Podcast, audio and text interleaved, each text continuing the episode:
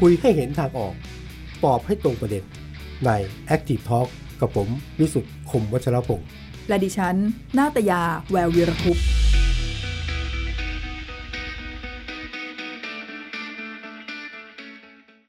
สวัสดีครับ ขอต้อนรับเข้าสู่ Active Talk นะฮะวันนี้สามทุ่มนัดกัน ครับ แล้วเดี๋ยวนักล้อมวงคุยกันวันนี้นะคนที่เคยเป็นหนี้จะเป็นหนี้หรือเป็นหนี้อยู่ แล้วคนจะเคลียร์หนี้เราจะคุยกันเรื่องนี้นะวันนี้อยู่กันสามคน คุณนัตยาหน้าตาเปลี่ยนไป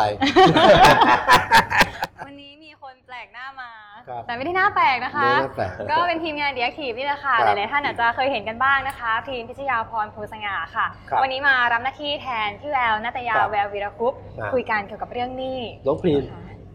น้องพรีนใช่ไหม พรีนค่ะ ชื่อจำหน่อยนะคนหนึ่ง หรือชื่อจำยากนะ อ่าต้องพยายามท่องหน่ อยก็จะมาร่วมคุยกันนะฮะ ค่ะ เรื่องนี้นะครับ ครับ จากทีมงานแดกอีกนะครับ ส่วนคนที่นั่งกับผมไม่อยากแนะนำเลยอะ อ่าทำไมนะฮะ รู้จักกับผมเชิญเชยไม่แนะนำนะฮะก็ขออีกทีแล้วกันโค้ชหนุ่มจากกระพงศ์เมธพันธ์ ครับ นะ ผม นะฮะที่จริงผมกับโค้ชหนุ่มเนี่ยนะ ไม่เจอกันนาน ครับ แต่ผมเจอทุกวันเลยหน่อย เอาละฮะ เออ อ๋อ ผ่าน โทร สื่อ ศัพท์เจอนะฮะโค้ชหนุ่มพบประชาชน ฮะ รายการเยอะมาก ครับ นะฮะโอ้เจอหลายรายการนะ ฮะ ตอนหลังมันร่วมกับนั้นเด็กวงเด็กเลย ใช่ใช่ใช่มีทั้งเสียงทั้งภาพใช่ไหมฮะ ใช่ไหมมีทั้งเสียง ครับ ทั้งภาพมีทั้งวิทยุก็มีมีทั้งทอล์กโชว์ก็จุดประทัด ครับ นะ ผม ใช่ครับ นะฮะวันนี้เนี่ยโอ้โหกว่าจะได้คิวคิวทอง ค่ะ ของโค้ชหนุ่มมา ไม่ใช่เรื่องง่าย ครับ เดี๋ยวล็อกคอไว้ ไม่เป็นไรนะครับวันนี้คุยกันนะครับ ผม เรื่องเรื่องของการปลดหนี้แล้วก็ฟังวันนี้นะ ฮะ มีเก็บด้วย อ๋อมีเก็บ อ่า ด้วย คนที่มีเก็บแล้วถ้ามีคำถามเนี่ยก็ฝากข้อความมา ได้ครับ นะครับเราจะคุยกัน แต่ก่อนอื่นเนี่ยไอ i ิทอ k ตามมาเรื่องของการขอให้เลื่อนสอบ t c a s นะฮะวันนั้นท่านรัฐมนตรีศึกษารักษาการมาที่นี่ ครับ ก็มีน้องๆนะบอกว่าขอเลื่อนสอบของหูไปที่แถวเลยนะฮะท่านรัฐมนตรีก็แบบให้มีการประชุมหน่วยงานที่เกี่ยวข้อง ครับ สรุปไม่เลื่อน ตอนแรกมีความหวังมาก ๆ เลยค่ะ โอ้โห ตอนที่ได้ฟังในรายการเนี่ย เด็กๆเครียดเลยนะเด็ ขึ้น กๆเครียดเลยเทรนทวิตเตอร์ โอ้โหแบบเป็นอันดับหนึ่งเลยอ่ะ ใช่ค่ะ คิดว่าต้องได้เลื่อนแน่นอน เออ ไม่อาทิตย์หนึ่งก็สองอาทิตย์แหละ ครับ แต่ปรากฏว่า โอ้โหฝันดับฝันทันที แต่แต่เขาก็ประชุมหลายหน่วยงาน ครับ แล้วก็บอกว่าถ้าเรื่องจะกระทบอะไรเงี้ยนะ ทบหลายอย่างใช่ไหม เวลาเตรียมตั้งนานแล้วเนี่ยนะแต่ว่า อืม น้องๆเขายังตอนนี้ยังยังคาใจอยาก อ๋อ เลื่อนอยู่ ยังอยากเลื่อน นะฮะ ก็ แล้วก็ ท่านนายก ข่าวเราใช่ไหมเอ ค่ะ ออง ท่านนายก อง ก อูม ล่าว นะ อ่ะ ฮะ พี่อูมค่ะ พี่อูม อ่ะ ก็ตามเรื่องนี้ เจอ เนาะ ตามนายกเลยอะ ค่ะ นายกตอบว่าอะไรไม่ เอ่ รู้ อตอนเมื่อเร็วๆนี้นายกตอบว่าให้อ่านหนังสือตั้งใจ นะฮะ อ้าว ตั้งใจ ไม่ได้เกี่ อ่า ยวกัน บเลื่อนหนัง ไป สือ เลื่อนใช่ไหม ก็ ฮะ ก็น่าจะสอบผ่านกันได้นะคะ อ๋อ จริงปะ อืมจริงค่ะ จะให้เชื่อได้ว่านายกพูดเองใช่ไหม อ่ะ ข่าวออกหลายรอบแล้ว เหร ค่ะ เออขอดูได้ไหมขอดูภาพหน่อยนะคือผมไม่ได้เห็นไง ไม่ได้เห็นนายกด้วยตัวเองไม่อยากเชื่ออ ออ่ ่ามีภาพนายกไหมครับเขาพูดว่าไง สอบเหมือนเดิมอ่ะไม่ได้เลื่อน ใช่ค่ะ เรื่อยๆ เขาก็อ้างว่าเหตุผลและความจำเป็นก็คือกระทบหลายฝ่ายเลย ถ้าเกิดมีการเลื่อนขึ้นมานะคะ อ่ะก็เดี๋ยวชัดเจนจากท่านนายกรัฐมนตรีเดี๋ยวจะขยับแล้วก็เดี๋ยวว่าอะไรทีหนึ่ง การรายงานความคืบหน้า ครับ นะครับ วันนี้เราคุยกันเรื่องของหนี้ ครับ และปลดหนี้ อ่า และมีเก็บโอ้โหมันมันมันยากไหมหนี้เรามีเก็บเหรอ่ะ เอ่อ ใจมาก แล้วเฉพาะยิ่งโค้ชหนุ่มนะ ครับ คนเคยเป็นหนี้ อ่า แล้วตอนนี้มีเก็บ นะฮะ แล้วยังเหลือเผื่อแผ่ทั้งความรู้วิชาการให้กับคนอื่นด้วย ค นะ รับผม เออนี่เป็นเรื่องใหญ่เรื่องห ครับผ นี้ ม นะครับ อืม ตกลงว่าหนี้นี่ยิ่งยิ่งวิกฤตนะยิ่งตอนนี้เศรษฐกิจก็ ครับ แย่โควิดไม่ต้องพูดถึงเลย อืม มีใครที่ไม่เป็นหนี้บ้างเลย เอ่อ หนูค่ะ โอ้ ได้ แล้วสิแล้วสินะ ไม่มีหนี้ค่ะ ไม่มีหนี่ แต่ทรัพย์สินก็ไม่ค่อยมีเหมือนกันค่ะ แค่นี้ก็ถือว่าโอเคนะเป็นส่วนน้อยนะ แต่ถ้ามีหนี้เรามีทรัพย์สินบ้างก็โอเคนะฮะ แล้วตอนนี้สภาพเป็นยังไงไม่ดีของ ตอนนี้ต้องบอกว่า ผมว่ามันมันเป็นผลกระทบมาตั้งแต่ปี 63 ด้วย หก นะครับ สามโควิด ต่อเนื่องมา ต่อเนื่องมา ครับ คือต้องบอกอย่างนี้ครับว่า เวลามนุษย์เรามีหนี้เนี่ย ถ้ายังมีรายได้อยู่อะ อืม มันก็ยังไม่น่ากังวลมาก ก็คือเรายังมีรายได้มาจ่ายหนี้ได้นะครับ แต่ว่าช่วง 63 เป็นต้นมาเนี่ยมันเกิดสภาวะการณ์ก็คือรายได้บางคนถูกลด ครับ บางคนหายแวบเลย ทุกคนไม่มีงานทำเลย ไม่มีงานทำเลยอ่ะทีนี้พอรายได้ไม่มีหรือรายได้ลดเนี่ยแต่เพดานของค่าใช้จ่ายมันยังเท่าเดิมอยู่ มันไม่ลดเลย อ่าใช่ครับ มันก็เลยเป็นเรื่องใหญ่ว่า ครับ เดือดร้อนกันมายาวๆนะค ครั รั บบ แล้วก็ช่วงก่อนหน้านี้ก็อาจจะเห็นปัญหาเรื่องของการผิดนัดชำระ เรื่องของบัต อื ร ม เครดิต บัตรกดเงินสด อันนี้เห็นอยู่แล้วไม่ใช่เหรอ ก็ช่วง โอ้โห ที่ผ่านมาเยอะขึ้น เยอะขึ้นฮะ เออ เยอะขึ้น แต่ว่าพอมาเป็นช่วงนี้ครับต้นปีครับมันมีตัวเลขที่มันแปลกๆ ก็คือว่า เริ่มมีคนที่ผิดนัดชำระหนี้ในกลุ่มบ้านแล้ว อ๋อ อ่าใช่ครับ ไม่จ่ายค่าบ้าน ไม่จ่ายค่าบ้าน ไม่จ่าย หรือบางคนกำลังผ่อนบ้านอยู่ ผ่อนมาสักระยะหนึ่ง เลิ เนี่ ก ย ผ่อน แล้วอ่ะสมมติเราผ่อน 3 ล้าน ครับ นะครับแล้วปัจจุบันเหลือหนี้2ล้าน เราเริ่มมีความคิดว่าอยากจะเอา 1 ล้านส่วนต่างกลับมาหมุน โอ้ ใช้จ่ายในชีวิตประจำวัน เพราะว่าเงินอาจจะขาดมือแล้ว ขาดมือจริง ซึ่ ๆ ง นะ เดิมทีเนี่ยการที่จะเอาบ้านไปเป็นหลักประกัน อ่า มันเป็นเรื่องยากนะ คนไม่ คะ ค่อยอยากทำ เพราะบ้านคือความมั่นค คือง ถ้า ในชีวิต ถ้าเลือกว่าเราขาดเงินอ่ะผมว่าเราก็อาจจะกดบัตรก่อน ครับ ค่ะ อะไรก่อน อ่า อะไรอย่างเงี้ยนะครับพยายามจะหมุนเวียนจากเอ่อ ครับ เรียกว่าหนี้ใกล้ตัวก่อน ครับ หรือว่าหนี้ที่ไม่มีหลักทรัพย์ค้ำประกันก่อน แต่ว่าถ้าเกิดว่ามันถึงที่สุดแล้วนะฮะนี่ผมว่ามันเป็นสัญญาณที่ไม่ค่อยดี อืม เริ่มมีการถามคำถามแบบนี้นะครับคำถามที่ฮิตเมื่อประมาณสักสองสัปดาห์ที่ผมตอคบรับ เยอะคือเอาบ้านเข้าแบงค์ทำไง เอาเหรอเอาบ้านเข้าแบงก์ก็ ผ่อนหมดแล้ว ครับ ไม่มีภาระแล้วแต่อยากจะเอากลับไปใหม่ เพราะอะไรคะ จะเอาเงินกลับมาหมุน ต้อง เวียน ใช้ไงไม่มีเงิน ใช่ครับจะเอาเงินกลับมาหมุนเวียนนี่คือ ไม่มี คำถามที่เยอะมาก แล้วก็ 2 คือเอ่อมีหนี้จ่ายไม่ไหว ทำไง นะทำยังไงดี ครับ นะครับแล้วรวมไปถึงเรื่องของอ่าโครงการของธนาคารแห่งประเทศไทยที่มาช่วยด้วยมหากรรมไก่เกลี่ยอะไรต่างๆพวกเนี้ย อ่า สมัครยังไงอะไรยังไงคำถามพวกนี้จะมาเยอะมาก ดูนี่บ้านกำกับเกียรตินี่ก็คนล้นเลยเนี่ย ล้นฮะล้นครับ ตอนแรกก็เขาบอกว่าเอ่อใครสมัครเข้าโครงการเนี่ยภายในหนึ่งสัปดาห์จะตอบ ครับ ตอบกลับเลย ก็ดี ตอนนี้ไม่ได้แล้ว เพราะมากันเยอะ ครับ มากันเยอะมากครับ ถือว่าถือว่าหนักไหมถือว่าวิกฤตไหม เอ่อผมว่าหนักพอสมควร แต่ผมคิดว่าในอีกมุมหนึ่งผมก็เห็นหลายคนที่เขามีความพยายามแล้วก็ ครับ สู้หนักๆเลยก็ก็มีช่องทางใหม่ อืม ๆ ผมคิดว่าช่วงเวลาแบบนี้มันจะเกิดเอ่อสองแบบเลยก็ ครับ คือหนักแล้วก็อาจจะแย่ไปเลย กับอีกกลุ่มหนึ่งคือ อาจจะเจออาชีพใหม่ไปเลย เป็นโอกาส ม เป็นโอกาสไปเลย เออ เรื่องออนไลน์กำลังบูมใช่ไหม ใช่ คะ ใคร ใช่ ตับทางได้ บางคนตอนแรกเนี่ยรายได้หด เกิดปรากฏการณ์รายได้ขาดมือกันเป็นแถว แต่ว่าหลายๆคนก็มาจับธุรกิจออนไลน์อีคอมเมิร์ซก็พลิกชีวิตขึ้น ใช่ มาได้ ใช่ เลย ครับหรือหรือบางคนเนี่ยเป็นแบบนี้เลยครับมีผมมีเคสหนึ่งอะน่ารักมากเขาก็เอ่อเป็นหนี้นอกระบบ เป็นหนี้นอกระบบมาอยู่ 4 ปี อืม แล้วเขาก็จะหลังไมค์มาคุยกันตลอดเลยว่าไม่ไหวแล้วโค้ดเราส่งแต่ดอกเบี้ยไปคุยกับเขาหน่อยได้ไหมล่ะ เราจะได้ลดนะดอกเบี้ย 10 ต่อเดือนก็เหลือสัก 5 ต่อเดือนก็เบาไปครึ่งหนึ่ง อ่า อะไรเงี้ยก็ต่อรองเจรจากันไป วันดีคืนดีส่งข้อความมา ว่า ประมาณสักเดือนมิถุนาปีที่แล้วเขาส่งข้อความมาเขาบอกว่าสู้สู้หนี่นอกระบบมา 4 ปี เออ ไม่หมดไม่สิ้นโควิดมา 3 เดือนปลดหนี้ ไปเลย หมดเลย อ้าว ปลดหนี้หมดเลย ทำได้ไงอะ เออปลดหนี้หมดเลย นี่คือโอกาสทอง เอ นะ อผมก็เลยถามว่าเอ้าเราทำอะไรเราทำอะไรของเราอะไร ถูกห เงี้ย วยหรือเปล่า เดิมเขาเป็นคนขายเอ่อเย็บเสื้อผ้าตุ๊กตาขายครับ ครับ ซึ่งก็รายได้ไม่ดี อ่าร ายได้ไม่ดีเพราะไม่มีคนซื้อเสื้อผ้าตุ๊กตาเท่าไหร่ ครับ พอโควิดมาเปลี่ยนไปเย็บหน้ากากผ้า อืม อ่า ตอบโจทย์ ยิ่งถ้าไวกว่านะนี่คือ ไวเลย ค่ะ แล้วหนี่หมดฮะ ค่ะ หนี่นอกระบบหมดเลย ค่ะ กลับมาเป็นไทยเฉยเลย อืเออมเออมันก็มีเรื่องแบบนี้เหมือนกันใน ค่ะ มุมหนึ่ง อันนี้ก็เรียกว่าเป็น best case นะคะ แต่ว่า bad case ก็เยอะ ก็เยอะ ด้วยเหมือนกัน ก็เยอะ ทีนี้อยากถามโค้ชหนุ่มคค่ะรับ ว่าอย่างหนี้ นะ เชิงปัจเจกอย่าง นะ ที่เราเจอกันทั่วหน้าเนี่ยค่ะ อ่ามั มันนำไปสู่หนี้สาธารณะยังไงบ้างคะ เพราะ อ่า จากประมาณการของสำนักงานบริหารหนี้สาธารณะ ก็ได้ให้ตัวเลขมาด้วย ครับ ว่าในปี 63 เนี่ยค่ะ เรามีหนี้สาธารณะอยู่ที่ระดับ 277 อ่า นะคะ เจ็ดสิบเจ็ด อ่าอยู่ในระดับของโลกของโลกขออภัยอ่ะ อ่า ของโลกเนี่ยอยู่ระดับ 277 ครับ ล้านล้านเหรียญสหรัฐ อ่า ซึ่งคาดงบปี 2564 เนี่ย ไทยจะมีหนี้สาธารณะต่อ GDP อยู่ที่ อื 56.03% ม ค่ะ แต่เขาบอกว่ายังไม่เกินกรอบ ครับ กรอบที่เรียกว่าไม่ได้มาตรฐาน อ่า ซึ่งตอนตรงนั้นเนี่ยอยู่ที่ 60% ครั ก็ บ เกือบเกือบปิ่มปิ่มๆแล้ว อ่า ค่ะ ทีนี้นี่นี่นี่โดยภาคพรับ มหาภาพแบบเนี้ยค่ะ มันสะท้อนถึงระดับปัจเจกยังไงบ้างสองส่วนนี้มันเชื่อมโยงกันยังไง ผมคิดว่าการที่เรามีเรื่องของหนี้สาธารณะเนี่ยนะครับไม่ว่าจะเป็นการกู้ยืมอะไรต่างๆ เพื่อมากระตุ้นเศรษฐกิจเนี่ย ครับ มันก็มาจากฐานที่มาจากเอ่อพื้นฐานของครัวเรือนต่างๆ ด้วยส่วนหนึ่งนะฮะส่วนหนึ่งแล้วก็ส่วนที่เป็นธุรกิจด้วยอีกส่วนหนึ่งใช่ไหมฮะถ้าเป็นส่วนครัวเรือนเนี่ยผมคิดว่าหนักหนักมาก ค่ะ หนักมากนะครับก็เอาง่าย ๆว่าเอ่อตัวเลขที่เป็นหนี้ครัวเรือนเนี่ยก็ปรับเพิ่มขึ้นก็80กว่าเปอร์เซ็นต์อยู่แล้วนะครับ อืม เพราะว่า เอ่อจริงๆ มันก็คิดง่ายๆว่า ถ้าเกิดว่าปริมาณหนี้ยังคงเดิม แต่รายได้มันหายหรือลดลงเนี่ย ครับ ตัวหารมันก็เล็กลงเพ อ่า ราะฉะนั้นอัตราส่วนหนี้ครัวเรือนมันก็สูง มันก็ต้องเพิ่ขึ้นมขึ้นอยู่แล้ว นะพอคนไม่มีกินมีใช้ทีนี้รัฐก็ต้องก็อยู่ไม่ได้เหมือนกันนะ อืม ก็ต้องหาทางกระตุ้นหาทางช่วย จริงหรือเปล่า จริงหรือเปล่า พี่ อย่าโมโหอย่างนั้น คนไม่มีเงินใช้รัฐต้องอยู่ไม่ได้จริงหรือเปล่า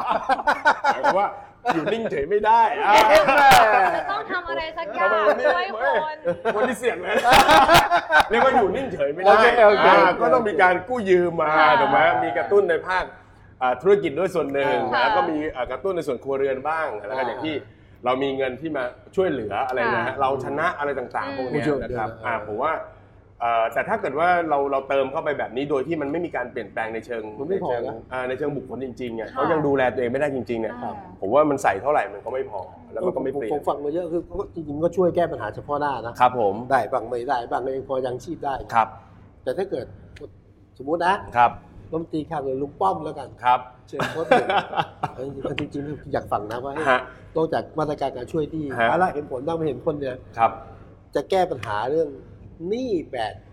ครบวงจรเป็นเสร็จเด็ดขาดนะครับ มันน่าจะเป็นยังไงบ้าง โอ้นี่ผมตอบเหมือน เป็น จะถามยากเว้ย เผื่อได้ชิงตำแหน่งแคนดิเดต อ่าๆๆ จริงๆผมเคยเคยคิดไว้เล่นๆว่าถ้าเกิดว่าจริงๆเนี่ยอย่างช่วงที่มีปัญหาแบบเนี้ย ครับ ผมว่าสิ่งที่รัฐควรจะช่วยคือตัวปัจจัยพื้นฐานต่าง ครับ ๆนะฮะเรื่องของการอ่ามีอาหารการกินมีอะไรต่างๆนะครับจะแจกเป็นข้าวสารแจกไปอะไรก็ไม่รู้อะที่มันเป็นสนับสนุนการกินพื้นฐานก่อนที่คืออันดับแรกนะฮะ ท้องไม่อิ่ม ใช่ครับสองก็คือพอเริ่มอยู่ได้นะครับชีวิตเริ่มไปได้เนี่ยมันต้องพยายามให้เกิดการขับเคลื่อนที่มันเป็นรายได้ดูแลได้ยาวๆก็คือตัวงานถูกไหมฮะ ค่ะ เพราะฉะนั้นต้องแชร์กันมาอาจจะอาจจะรัฐร่วมมือกับเอกชน ถ้าเอกชนจ้างงานอาจจะมีซัพพอร์ตด้วยครึ่งหนึ่งหรืออะไรต่างๆ เพื่อดันให้มันเกิด เห็นเห็นอยู่นะแต่ไม่เกิดนะ อ่านะฮะให้มันเกิดการเคลื่อนแต่ว่ามันต้องเป็นงานที่มันสร้างในเชิงที่แบบเออไม่ใช่ว่า ยาวหน่อย จ้างขึ้นไปเพื่อให้เขามีอ่ะมีอะไรทำแล้วก็ให้เงินไม่ใช่ อ่าปขุดถนนไปลอกท่ออ่า อ่าไม่ใช่ฮะแต่มันอาจจะต้องเป็นงานที่มีทักษะระยะยาว ครับ ที่วันหนึ่งพอเอ่อการอุดหนุนการช่วยเหลือตรงนี้มันเบาลงเนี่ยเขาสามารถเอาทักษะเอาสกิลตรงนี้ไปใช้ประโยชน์ได้ ครับ แล้วก็ทำเป็นธุรกิจส่วนตัวรวมไปถึง เราอาจจะต้องสนับสนุนเปลี่ยนมุมฮะว่าแทนที่จะให้เขาเรื่องจ้างงานอย่างเดียว อาจจะสนับสนุนให้เขาเป็นผู้ประกอบการรายเล็กๆรายย่อยๆให้มากขึ้นให้เขาดูแลตัวเองคือไม่ไม่ต้องรอรองานฮะแต่ว่า ไม่ต้องรอ เริ่มเป็นคนสร้างงาน ได้ ได้ เท่าแก่ด้วย ใช่ครับ สางาน โดยมีเงินอุดหนุนหรือเงินสนับสนุนให้เบื้องต้น ผมคิดว่าอันนี้มันอาจจะเห็นภาพมากขึ้น ใช่ใช่ใช่เห็นเลย นะ จ ฮะ ริงๆยูดยอดคนตกงานนี่ ฮะ เยอะนะ ฮะ มีประเทศไหนเริ่มทำบ้างไหมคะ เยอะเลย โมเดลแบบเนี้ยค่ะ จริงๆ ผมว่าก็ก็มีนะครับใน ครับ เมืองนอกก็เห็นอยู่บ้างนะครับ แต่ว่าผมก็ไม่ได้ตามว่าเขาสำเร็จมากน้อย ครับ แค่ไหน แต่ผมมีความคิดว่าสมมติว่าถ้าเราเปลี่ยนจากคนที่เคยตกงานสักคนหนึ่งแล้วกลายเป็นผู้ประกอบการ โอ้ย เขาจะมีการจ้างงานต่อ ครับ เขาจะมีการจ้างงานคนอื่นต่อไปอีก อ่า อ่าแทนที่เราจะกลายเป็นว่ารัฐเป็นคนกระจายจ่ายอย่างเดียว ก็กลายเป็นว่าเราก็สร้างคนนี้ให้เป็นผู้ประกอบการ ครับ นะมันคงไม่ได้เป็นผู้ประกอบการทุกคน แต่พอมันเริ่มมีผู้ประกอบการที่มากขึ้นได้ ก็อาจจะมีการจ้างงานเพิ่มขึ้นในระยะยาวๆนะครับ เป็นความภาคภูมิใจเลยนะ ใช่ครับ นมีโอกาสนะ ใช่ครับ แล้วประกอบกับการประคองสถานการณ์ด้วยว่าสถานการณ์โควิดตอนเนี้ยผมก็คิดว่าทุกคนก็เริ่มคิดแล้วว่ามันกำลังจะดีนะทุกคน ค่ะ ทุกคน มันจริงไห ท ม อดค คะ วามหวังไว้ว่าว่าเดี๋ยววัคซีน วัคซีนมา วัคซีนนะเราฉีดกันทุกคนก็คงจะดีขึ้นอะไรอย่างเงี้ย ค่ะ เราก็คิดว่าเพราะฉะนั้นผมว่าถ้าถ้าประคองสถานการณ์แบบนี้ไป แล้วก็ควบคุมเรื่องของการกระจายของโรคเนี่ยผมว่ามันก็มีโอกาสอะ ใช่ ใช่ไหมฮะเอ่อแต่ว่าถ้าเกิดว่าเงินไปไม่ถึงหรือสนับสนุนไม่ถูกทางมันก็ไม่เกิดการเปลี่ยนแปลงนะฮะอันนี้ผมคิดเฉยๆนะฮะ อันนี้ไม่จริงไม่จริงผมเห็นด้วยเหมือนกัน ฮะ จริงๆผมคุยกับน้องๆนักศึกษาบางคนนะ ฮะ เด็กเขาบอกว่าผมเขาเรียกน้ายังไม่เรียกลุงนะครับ น้าน้ารู้เปล่าว่าเราคนตกงานหางานไม่ได้มันเป็นไง อืม เฮ้ยมันเครียดนะ เครียดครับ แล้วมันพร้อมจะทำอะไรที่คนคิดไม่ถึงนะ ใช่ครับ เออนี่ก็มีโอกาสมีการสร้างงานมันก็ช่วย จริงครับ ช่วย ถ้า ช่วย เกิ ได้ ด เยอะอ ว่า ยู่ ภาครัฐมาอุดหนุนแบบที่โค้ชหนุ่มว่าอย่างนี้ต้องไปกู้มาเพิ่มอีกกี่แสนล้านไหมคะเนี่ยหรือว่า เอ่อผ มัน ม มี ว่า อยู่ในคลังพอจะทำได้ ผมอันนี้ผมไม่ได้แน่ใจตัวเลขนะครับว่ามันจะทำได้มากน้อยแค่ไหน แต่ผมคิดว่ามันมันเป็นความยั่งยืนมากกว่า ใช่ใช่ มันก็เหมือนกับเวลาเรากู้เงินนะฮะถ้าวันนี้เรากดบัตรเครดิตมาเพื่อจะกินใช้มีความสุขนะผ่านไปเดือนสองเดือนเราอาจจะแฮปปี้มีความสุข แต่ถ้าเกิดบอกว่าคนคนหนึงเขาออกรถกระบะสักคันหนึ่งแล้วเขาก็ขับรถส่งของขับรถต่างๆ ส่งของ ถูกไหม ใช่ ฮะมันเกณฑ์เป็นเป็นการสร้างภาระหนี้ทั้งคู่ ครับ ถูกไหมฮะแล้วหนี่รถน่าน่าจะมากกว่าหนี่บัตรด้วย แต่อันเนี่ยคือแค่กินใช้แล้วมันก็หมดไป อ่า แต่อันเนี่ยมันคือโอกาสที่เขาจะสร้างตัวเองเป็นผู้ประกอบการของเขาได้ อ่าซึ่งถ้าเกิดว่าระดับครัวเรือน ครับ เริ่มเข้มแข็งฐานรากมั่นคง ก็อาจจะทำให้หนี้สาธารณะน้อยลงไปด้วย ครับ ใช่ไหม อ่า คะ ก็เป็นไปได้ด้วยก็ช่วย กัน ช่วยกันใช่ไหม ฮะ เราช่วยกันโครงการใหม่ เออนะฮะตกลงเมื่อกี้พ่อหนุ่มพูดถึงว่าหนี้ที่บ้านนี่เยอะมากเลยใช่ไหม ครับ ส่วนหนี้อื่นก็ไม่ลดใช่ไหม เ อยากรู้ว่าหนี่แบบหนี่คนไทยทั่วไปอะ ครับ นอกจากเรื่องบ้านเรื่องบัตรเครดิตเรื่องเรื่องอื่นมีอะไรบ้างรับ คือ มันเปลี่ยนไหมตัวเลขมันเปลี่ยนไหม คือสัดส่วนของของการเป็นหนี้ของบุคคลเราอะ ค ค รั รับ บมีความแตกต่างกับประเทศอื่นๆนะครับ เขาถามไปเรื่อยเหรอ อ่าที่ผมเห็นพวกที่ผมเป็นจากสถิติที่เคยเห็นเนี่ยคือ อย่างเช่นอังกฤษหรืคอรับ สิงคโปร์เนี่ยเจ็ดสิบเปอร์เซ็นต์ของเขาของมูลหนี้ของเขา ครับ สมมติว่าคนคนหนึงมีหนี้อยู่ร้อยเนี่ยเจ็ดสิบเปอร์เซ็นต์ของเขามักจะเป็นบ้าน เจ็ดสิบเปอร์เซ็นต์เป็นหนี้บ้าน เป็นหนี้บ้านเป็นหนี้รถยนต์อะไรอย่างเงี้ยแต่ของไทยเราเนี่ยตัวใหญ่ๆ กลายเป็นสินเชื่อบุคคล อ๋อเหรอ 30กว่าเปอร์เซ็นต์กลายเป็นบัตรเครดิต บัตรกดเงินสดซะอะไรอย่างเงี้ยมันมีความที่เรียกว่าโครงสร้างของหนี้มันมีความแตกต่างจาก สิน ของ เชื่อ เขา บุคคลที่ห อ มาย ยู่เหมือถึงนกันทั้งนอกระบบด้วยใช่ไหม อ่าอันนี้คือในระบบอย่างเดียวเท่าที่ข้อมูลในระบบ ข้อมูลในระบบเหรอ ใช่ครับ เพราะว่านี่ไปเก็บข้อมูลจากธนาคารเขาเก็บมา ครับ เพราะฉะคนั้รั น บ มันกลายเป็นว่าเราใช้เพื่อการบริโภคมากกว่า แต่ของเขาเนี่ยใช้เพื่อการดำรงชีวิตอยู่อาศัย แล้วก็เรื่องของการทำมาหากิน ครับ นะเพราะฉะนั้นมีความต่างกันพอสมควร ทีนี้หนี่กลุ่มนี้เนี่ยพอเรามีปัญหาขึ้นมาเนี่ยที่มันหนักเพราะว่าอัตราดอกเบี้ยมันสูงครับ อ่า บัตรเครดิตบัตรกดเงินสดสินเชื่อส่วนบุคคลเนี่ยดอกเบี้ยเป็นเลขสองตัวหมดเลย สองตัวเท่าไหร่ 18%นะไปจนถึง ต่ 28%ต่อปี โอ้โห นะฮะอ่า แต่เวลาเขาโฆษณานั้น ไม่กี่วันมัน ดอกศูนย์แต่ว่าต้องต้องส่งตอนต้องส่งเต็มจำนวนเนี่ยฮะ ใช่ แต่ถ้าเกิดว่าผ่อนขั้นต่ำก็จะมีดอกประมาณ16ถึง18เปอร์เซ็นต์ หนักเลย นะครับเมื่อเทียบกับความสามารถในการออมนะแล้วให้ได้ให้ผลตอบแทน หรือการลงทุนเพื่อให้ได้ผลตอบแทนเนี่ย ก็อาจจะคุ้ม ฝั่งนี้หนักอยู่พอสมควรอยู่นะฮะหนักอยู่พอสมควรครับ เพราะฉะนั้นพฤติกรรมไม่ค่อยเปลี่ยน แต่ว่าความหนักหน่วงเพิ่มขึ้น ผมผมว่า 2-3 ปีก่อนหน้าจะมีโควิดเราเราใช้กันเยอะ อืม เยอะจริงๆ เยอะแล้วหนักมากด้วยนะครับ เราผมว่ามันเปลี่ยนรูปแบบชีวิตของเราไปพอสมควร แต่ก่อนเราจะซื้ออะไรเราต้องไปห้าง อ่ะใช่ใช่ พอนึกว่าจะไปห้างเราก็ไม่อยากไปละเหนื่อย อืม นะฮะแต่เดี๋ยวนี้คือห้างมันอยู่ในมือถือเราแล้ว เออกดแล้วมาเลย อ่าการสั่งซื้ออะไรมันง่ายขึ้นนะครับเพราะฉะนั้นผมว่ามันมีโอกาสที่คนจะเข้าไปสู่ระบบที่เป็นเรียกว่าจับจ่าย ถ้าเกิดคุมตัวเองไม่ดีก็ก็ยากหน่อยนะครับอย่างคนที่ทำพวกอีคอมเมิร์ซเนี่ยผมก็ถามเขาบอกว่าเขามีหลักการยังไงในการทำพวกอีคอมเมิร์ซเขาบอกว่าง่ายๆพี่ทำให้เขากด 3 ปุ่มแล้วซื้อให้ได้ อ๋อเหรอกลุ่มอะไรบ้าง กด 3 ครั้งนะฮะ อ๋อ ภายในภายในหน้าจออะให้กด เออ 3 ทีแล้วซื้อได้เลย ให้ อย่าให้ เวลา เกิน การใจ นี้ น้อยที่สุด อ่า ต้องนะรีครั บบ ปิด การ อย่างรวดเร็ว อ่าแล้วก็มีระบบเล้าอะไรต่างๆว่าชิ้นสุดท้ายอะไรสาม อ่า อันสุดท้ายอะไรเงี้ยเดี๋ยวพรุ่งนี้มาใหม่ก็มีอีกสามอันสุดท้ายใหม่ วันนี้ไม่ต้องรีบกดก็ได้ นั่นแหละครับผมว่ามันกระตุ้นแล้วก็ทำให้การใช้จ่ายเราไปไกล ครับ การใช้จ่ายเราไปไกลแต่ว่าก่อนหน้านี้สองสามปีเราไม่กลัว อืม เพราะเราไม่คิดว่าจะมีโควิด ครับ แต่พอมีโควิดปุ๊บเนี่คยรับ ผมผมบอกเลยว่าไม่ต้องไม่ต้องตกงานหรอก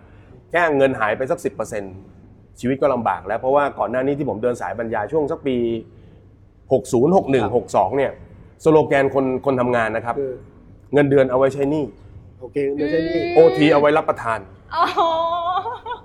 เพราะฉะนั้นถ้าเศรษฐกิจไม่ดีไม่มีโอทีตายก่อนเลย เพราะว่า ถูก ที่เงินที่รับประทานไม่มี ซึ่งตอนนี้ไม่มีแล้ว เออไม่มีแล้วไม่มีโอทีเพราะไม่มีโอทีปุ๊บเงินก็เอาไว้เงินเดือนก็เอาไว้ใช้หนี้อย่างได้อย่างเดียว เอาแล้วจะอะไรกิน อ่าเนี่ยแหละฮะเพราะฉะนั้นมันก็เลย อะไรวิทอะไรเวิร์กวิดเอาเปย์นี่เยอะมากเลยนะ อ่าใช่ครับ ถูกไหม ใช่ครับเพราะฉะนั้นเพราะฉะนั้นผมว่ามันมันมาจากการที่เราเราเกินไปเยอะด้วยส่วนหนึ่ง อืม นะแต่เราจะไม่โทษโควิดก็ไม่ใช่โควิดก็มีผล ค่ะ แต่ว่าถ้าโควิดมันเหมือนมาเตือนเรามากกว่าว่าที่ผ่านมาเราเราเยอะกันเกินไปไหม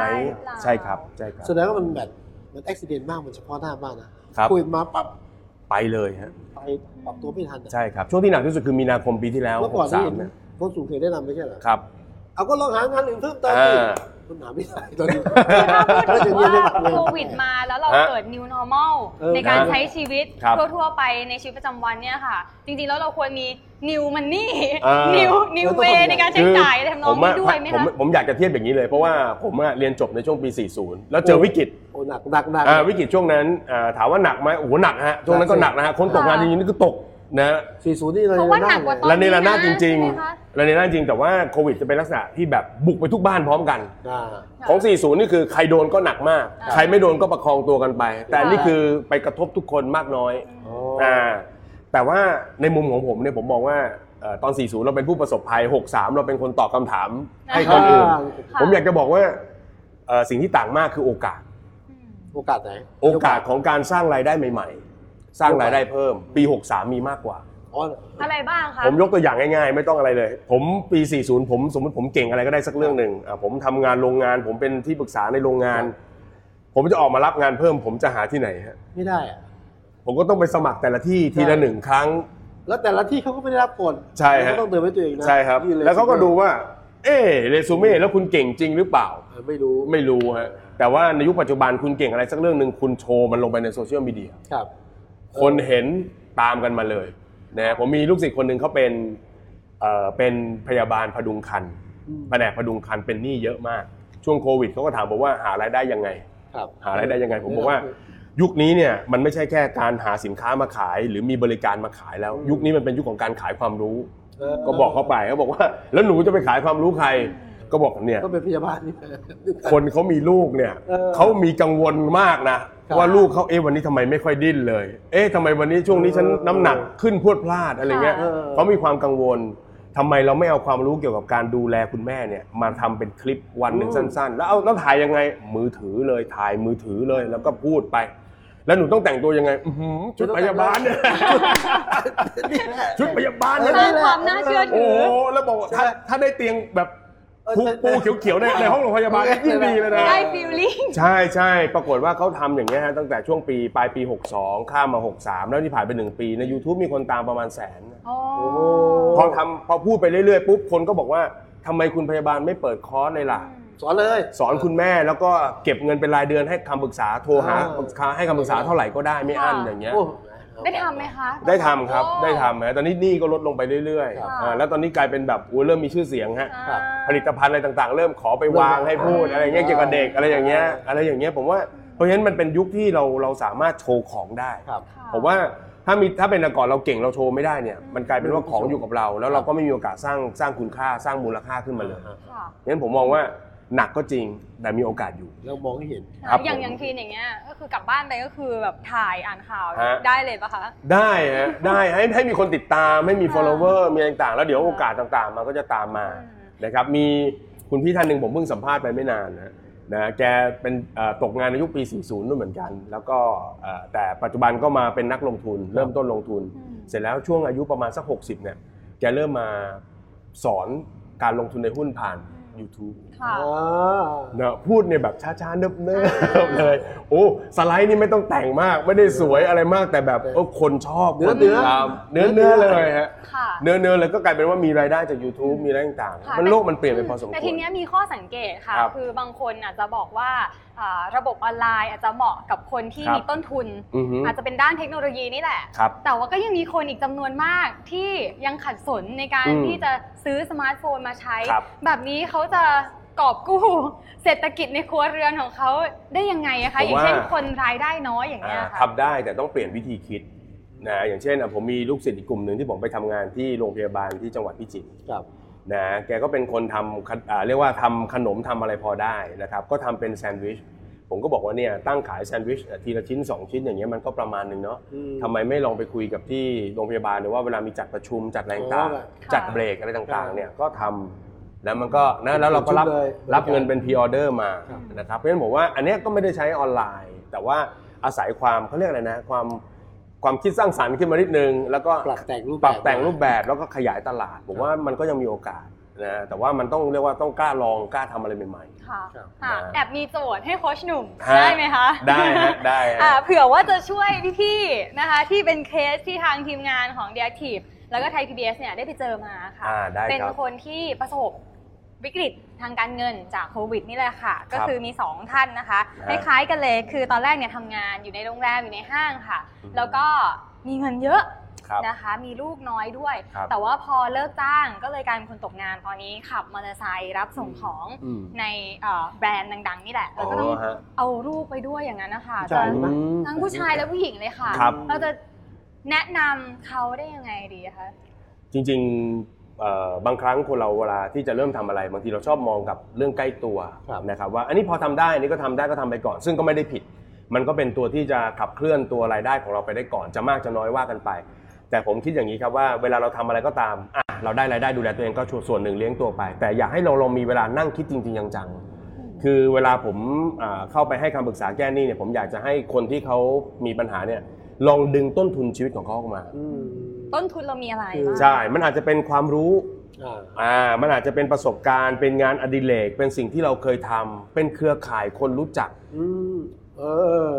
ถูกไหมฮะ ครับครับ อย่างบางเรื่องเครือข่ายคนรู้จักคือ เราอาจจะไม่ได้มีสินค้าและบริการแต่เรามีเพื่อนที่ทำร้านทำอย่างงู้นอย่างนี้อย่างนั้น ครับ ค่ะ เอ่อเราก็อาจจะเอาของของเขามานะทำการตลาดหรืออะไรต่างๆก็ได้ หรือบางทีงานอดิเรกของเราเนี่ยซึ่งมันเป็นงานที่ไม่สร้างรายได้ มันเป็นงานอดิเรกคือ วาดรูป สิ่งที่ วาดรูป สิ่งที่มีความสุขแต่ไม่ได้สร้างรายได้ ใช่ ก็เปลี่ยนเป็นให้มันมีความสุขด้วยแล้วก็สร้างรายได้ด้วย มีลูกศิษย์ผมคนคู่หนึ่งฮะเขาเป็นเอ่อเรียกว่าเป็นคนเรียกว่าคนทำงานประจำธรรมดา ครับ แต่ว่าก็มีความชอบเอ่อคือการเลี้ยงกระต่าย อ่า เออ เลี้ยงกระต่าย นึสนุก เลี้ยงสนุกของเขาไป อย่าบ ที อก นี้ นะว่าตอนหลังเลี้ยงขาย ไม่ใช่ตอนหลังว่าเปิด อ่าฟังนะโรงแรมกระต่าย อุ้ยเดี๋ยวนี้ที่เขามีคาเฟ่แมว ใช่ อั ใช่ นี้เหมือนไหม เป็น คะ โรงแรมกระต่าย ขึ้นเลยขึ้นเลย เออผมฟังเขาครั้งแรกก็โทรมาทำอะไรนะ ผมยังงงเลยว่า โลกใบนี้มันมีเรื่องนี้ด้วย ตั้งคิด แล้วเห็นโปรเขาน่าสนใจมากครับ โรงแรมกระต่ายนะครับ พักหนึ่งคืนแถมหญ้าฟรีอะไรอย่างเงี้ย อ๋อแบบคนเอามาฝากเลี้ยงอย่าง มี นี้ คน เหร มา อคะ ฝากเลี้ยงแล้วก็มันกโอ้ยเหรอกระต่ายนี่มันมีคนต้องฝากเลี้ยงกันด้วยเหรออะไรเงี้ย ค่ะ คือกันกลายเป็นว่า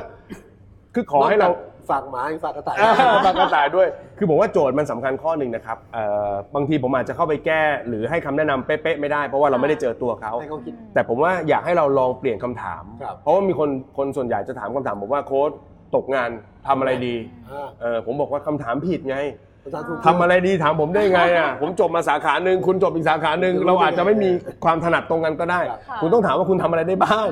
อ๋อทำอะไรได้บ้าง เออ เมื่อกี้ฟังคนอื่นคือ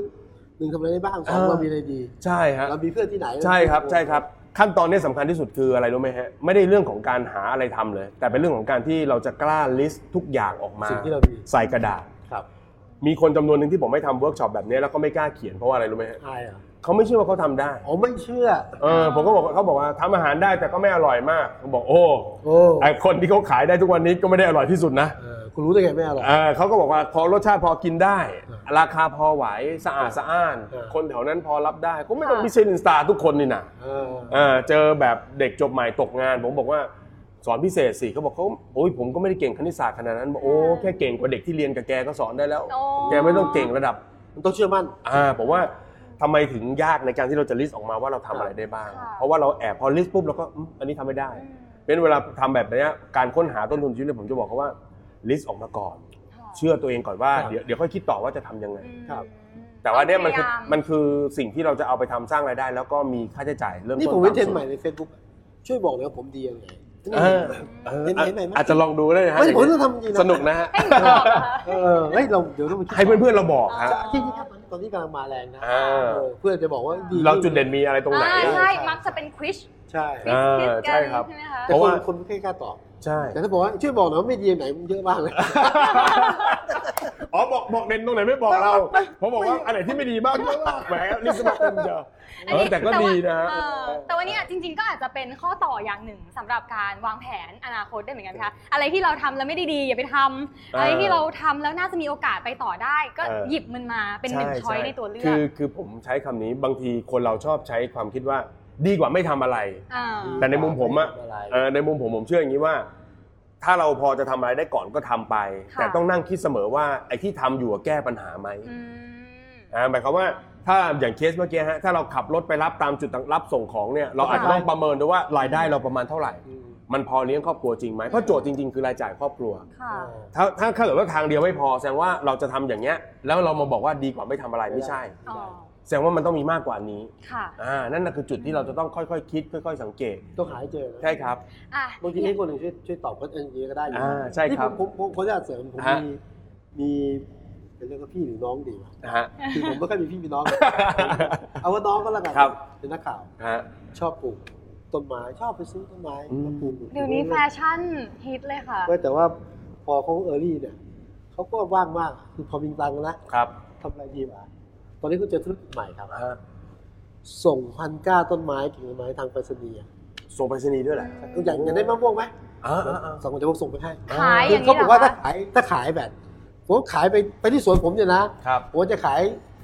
ร้อยหนึ่งสองร้อยใช่ไหม ครับ เดี๋ยวผมส่งไปให้นะคุณหนุ่ม ฮะ สี่ร้อย โอ้โห เพราะฉะนั้นเขาอยู่ได้เขาอยู่ได้ เอ้า ใช่ครับ มีตลาด ตลาดก็เนี่ยเขาไปทางเนี่ยฮะทางออนไลน์ เออ แต่ถ้าเกิดตายเดี๋ยวผมส่งต้นใหม่ไปให้ โอ้ นี่ เยี่ยม เรื่อง เล จริ ย งเรื่องจริงเขาบอกรู้ยิ่งเออรีบนานแล้ว คือเดี๋ยวเนี้ย คือติดต่อ อ่ะจริงจริ ใช่ ง ใช่ จริง ใช่ใช่ ฮะ ใช่ ค่ะพวกแพลตฟอร์ม เออ ในออนไลน์มันก็จะมีกลุ่มเนาะ เออ ใช่ กรุ๊ปตามความสนใจแล้วถ้าเกิดเราเจาะเข้าไปได้ ใช่ครับ มันก็ทำให้เราเห็นทาร์เก็ตมากขึ้นด้ว ใช่ ย ครับ นะคะ มีอีกโจทย์หนึงค่ะ ว่าฮะ วันนี้มาหลายโจทย์นะคะ เอาละ อันอันนี้น่าจะเป็นโจทย์ที่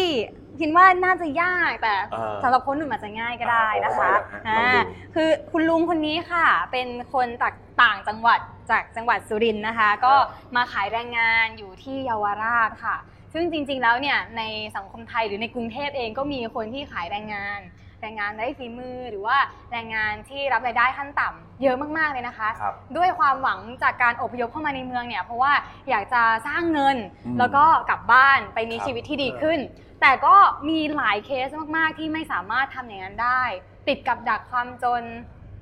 ในเชิงปัจเจกหรือในเชิงโครงสร้าง อืม ทำให้เขาเนี่ยยังคงใช้ชีวิตแบบหาเช้ากินค่ำ ครับ แล้วก็เสียน้ำเหงื่อน้ำแรงไปเยอะมากกับ อืม ค่าเงินที่ได้มาน้อยนิด แบบนี้ทำยังไงดีอะคะ โอ้ จริงๆผมว่าคล้ายกันนะหลักการก็คือต้องหาผมผมไม่รู้จริงๆว่าทุนชีวิตที่ที่เขามี คืออะไร นะมันคืออะไร แต่ว่าเชียร์ให้ลองคิดลองถามตัวเองแบบที่ผมเล่าให้ฟังเมื่อสักครู่เนี่ยเอ่อผมเล่าเอาเป็นเคสที่อาจจะเปรียบเทียบกันก็ได้ครับ เป็นเคสของเอ่อคุณลุงคนหนึ่งแกเกษียณ แกเกษียณเนี่ยเอ่อได้เงินมาก้อนหนึ่งแกก็เอาไปปิดหนี้ทั้งหมดเลย ด้วยความกลัวว่าจะมีหนี้ติดตัวไปตอน เค เก ลียร์ให้หม ษีย ด ณ เลย ปรากฏว่าพอเคลียร์เสร็จเหลือเงิน 2,500 เอา 2,500 พร้อมกับการเกษียณใช่ไหมค ครั รับ บ แล้วก็อยู่ไม่ได้ อยู่ไม่ได้ก็มาเรียกว่าอยู่กับลูก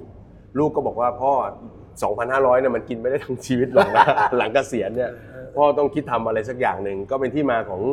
การที่แกเริ่มคุยเหมือนกัน ว่าชีวิตผ่านอะไรมาบ้าง ก่อนเกษียณแกเป็นรปภ ก่อนเกษียณเป็นรอปภ เสร็จแล้วลูกก็ช่วยคิดช่วยคุยจนลูกก็บอกว่าพ่อ พ่อจบเรื่องจบเรื่องของช่างศิลป์มาไม่ใช่เหรอ เออ ทำไมพ่อลืมไปแล้ว พ่อ ใช่ ลืมไปแล้ว ใช่บางทีเนี่ย ผมใช้คำว่าเหมือนคนที่อยู่บนสังเวียนนะครับ ค่ะ เราต่อยแล้วเราเมาหมัด ตัวพี่ นะสังเวียนชีวิตนี่เมาเมากว่าสังเวียน เนี่ยนะคือเราเมาหมัดว่าเราทำได้แค่นี้ ค่ะ เรื่องเงินเนี่ยมันมีความน่ากลัวคือ เวลาที่เรามีเงินกินเงินใช้